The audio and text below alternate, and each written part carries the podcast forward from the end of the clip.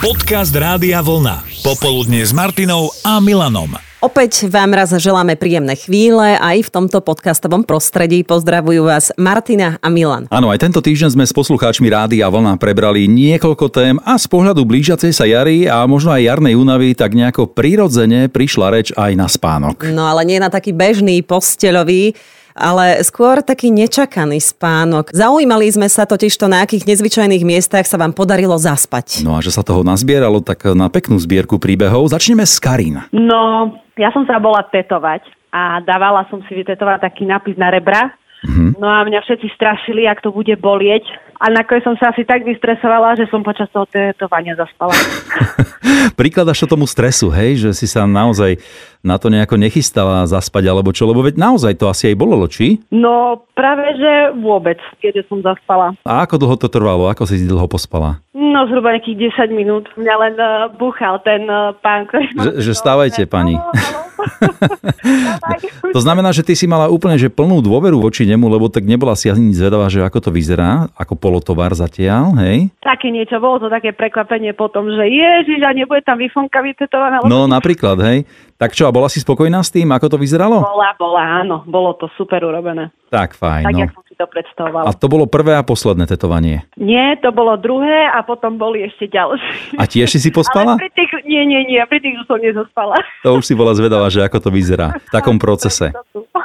A Karin nebola zďaleka jediná, ktorej sa podarilo zdriemnúť si pri tetovaní. Stalo sa to viacerým, ale zaspať v zubárskom kresle, to je tiež na cenu.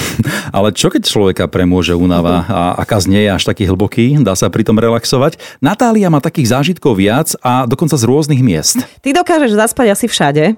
Asi áno, ja som spachtoš. Uh-huh. Skôr na teba by bola otázka, že kde sa ti nepodarilo ešte zaspať? No, to je no. otázka. tak poďme na tie miesta, kde si si zavrela oči, si si možno povedala iba na chvíľu, ale predsa len si zaspala. Tak aké boli tie miesta? Tak, na vysokej škole po ťažkej noci nad mikroskopom v škole na, na vyučovaní. Potom samozrejme na, počas vysokej školy, lebo tam sme mali záťahy pravidelne, tak cestou domov v električke, ale tak som zaspala, že som sa zobudila na konečnej na obratisku. Uh-huh. A slina mi tiekla. Teraz momentálne pracujem s deťmi, tak na školskom divadelnom predstavení v divadle Babkovom. Už ako pani učiteľka, hej? Už hasnú svetla. Dobre. Ja Normálne, že aj zachrapem, opriem sa o hasiaci prístroj a idem. Tam sme boli na školskej akcii s učiteľmi na operu. Samozrejme zhasli svetla, Natalia Spinka. Tak len nezhasí na svetlo, lebo Natália zaspí e, všade a kdekoľvek. Všade. Veľmi ma pobavilo hneď, to, hneď tá prvá vec, že nad mikroskopom sa ti no. podarilo zaspať. E, neviem si to celkom živo predstaviť, lebo ty, keď aj posediačky spíš, tak si tú hlavu niekde musíš predsa len oprieť. A keď pozeráš do toho mikroskopu, tak čo si bola očami opretá o ten mikroskop a tak si zaspala? Jasné. Aha. To sa dá, áno. Mm-hmm. No. Ty ani tú posteľ nepotrebuješ. Ne, ne, ne, ne, ne. Gratulujem, Natalia. Tak nech ti to vydrží ešte dlho, dlho, dlho.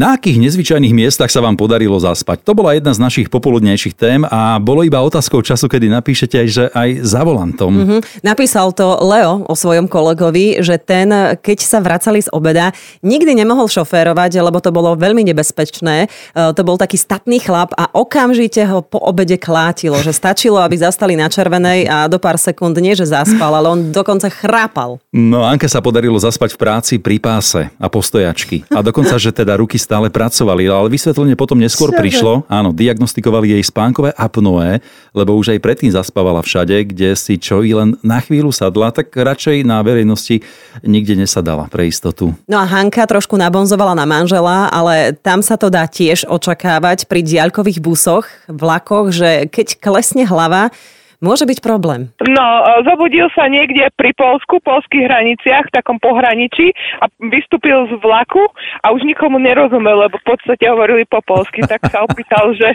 že kde je, čo sa deje, no a vtedy zistil, že zaspal, že není v Prahe, ale v Polsku. Tam sa stala taká zrada, že zaspal vo vlaku, ktorý išiel z Nových zámkov do Prahy a niekde na polceste sa ten vlak rozdelil. Jedna časť pokračovala do Prahy a druhá si to namierila na sever, smer Polsko a v tej časti spal tvoj muž. Áno. Ešte jeden deň celý mu trvalo, kým došiel na miesto určenia. No keby išiel pešo, tak možno skôr príde.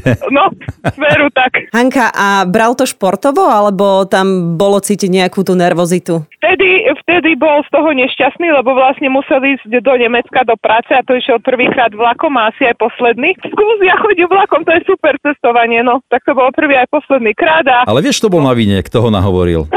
tak jasne vždy je žena zlá. Tak vždy ako vždy. Sonia má manžela, ktorý zaspí hoci kde a boli takto raz na dovolenke v Thajsku. Išli na výlet rýchlo loďou a sedeli rovno nad motormi. Že to hučalo neskutočne. Ona strachom bojovala doslova o život, keďže nevie plávať a bála sa, že vypadne. Vlny, vietor fúkal, zo pár spolucestujúcich riešilo, čo s obedom, hej, aby z nich nevyšiel. A jej chlap spal. No a Anka, tiež podobný prípad, tá sa nám priznala, že raz po sobotnejšej zábave išla do kostola a nesadla si na schvál, aby náhodou nezadriemala, ale smola zaspala postojačky. A len tak z ničoho nič jej vyletela modliaca knižka Si z ruky. Si to predstavuj. A potom tie obrázky zbierala ešte do konca omše. No a toto bol tiež zaujímavý koment. Ani neviem, od koho prišiel, ale začínal slovami, bolo to veľmi dávno, keď ešte na dedine boli drevené elektrické stĺpy. Môj priateľ elektrikár zaspal uviazaný na vrchu stĺpa. Je. Vraj išiel pohrebný sprievod a on nechcel rušiť. No a teraz počúvajme Mišku, tá zaspala na pôrodnom stole. keď sa mi malo narodiť moje druhé bábätko a vtedy vlastne so stričkami odmerala tie ozvy a kázala mi, že aby som poskakala trošku na fidlopte a že aby som ten porod vlastne tak úplne rozbehol, aby som to nezostavila. Tak, A ty si normálne tak zaspala ja- pred pôrodom, hej? A ja tu hovorím, že ale tak 5 minút sa zdriemnem. Kam na hodine, že 10 hodín hovorím a 5 minút to môžem nie. Lenže ja som na 5 minút otvorila oči a už bolo 11. A už si myslela, že už si aj porodila, nie? No, že áno. E, neviem, je to možné zaspať pred pôrodom? Ja neviem, ja som Neviem. nerodil. Neviem. Ja som rodila, preto sa pýtam. Miro spomínal príhodu, ako ho raz zobudila letuška v prázdnom lietadle, až pri upratovaní zistili, že tam majú pasažiera. Mhm. Monika zaspala v pivnici na zemiakoch, ale to mala 3 roky. Tá príhoda sa v rodine traduje, rodičia boli zúfali a hľadali ju naozaj všade, Mhm. s celou rodinou, so susedmi a Moniky nikde. Až jeden ujo zišiel dole do pivnice po zemiaky a čo tam nenašiel Moniku? Och. No a zaujímavú príhodu spomínal aj poslucháč, ktorý zaspal na stráži. Nie v stojke, ale po sediačky s rukami na stole a s hlavou v rukách.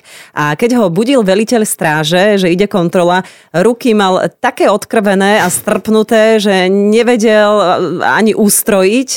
E, sa mu hompáľali vedľa tela ako v Rejhandrovej bábike. Na bodku dá tomu Zuzka, ktorej sa podarilo zaspať v čakárni u lekára. Na tom by nebolo nič čudné, ale toto bolo normálne, že hromadné spanie. Áno, áno, nás tam bolo 10 a to už je vyše 20 rokov dozadu. Čakali sme, čakali, nedočkali sme sa, mala tam pani doktorka nejakú návštevu. Áno. Všetci sme zaspali, tak tá sa tak smiala, lebo my sme si nepamätali, kto je na rade. To už bolo také trochu aj podozrivé, lebo existuje taká chorobná spavosť, ono sa to volá, že narkolepsia, tak eh, si teoreticky jasné. mohla pani eh, doktorka myslieť, že čo mi toto prišlo do čakárne dnes. Už je to dávno a smejem sa na tom doteraz. A dneska, keď som počúvala v rádiu tie príhody, však jasné, že človek zaspí kade tade a ja v kine syn sa za mňa hambil, lebo som ešte aj chrapala a v autobusu kade kto pospal, ale toto bolo vtedy ako fakt hromadne. Všetci desiatí sme boli tuhí jak štoverka, ešte cudzí ľudia o seba poopieraní na pleci, takže sranda veľká. Aj taká môže byť jarná únava, aj keď nie každý spánok za bieleho dňa môžeme zvaliť len na ňu.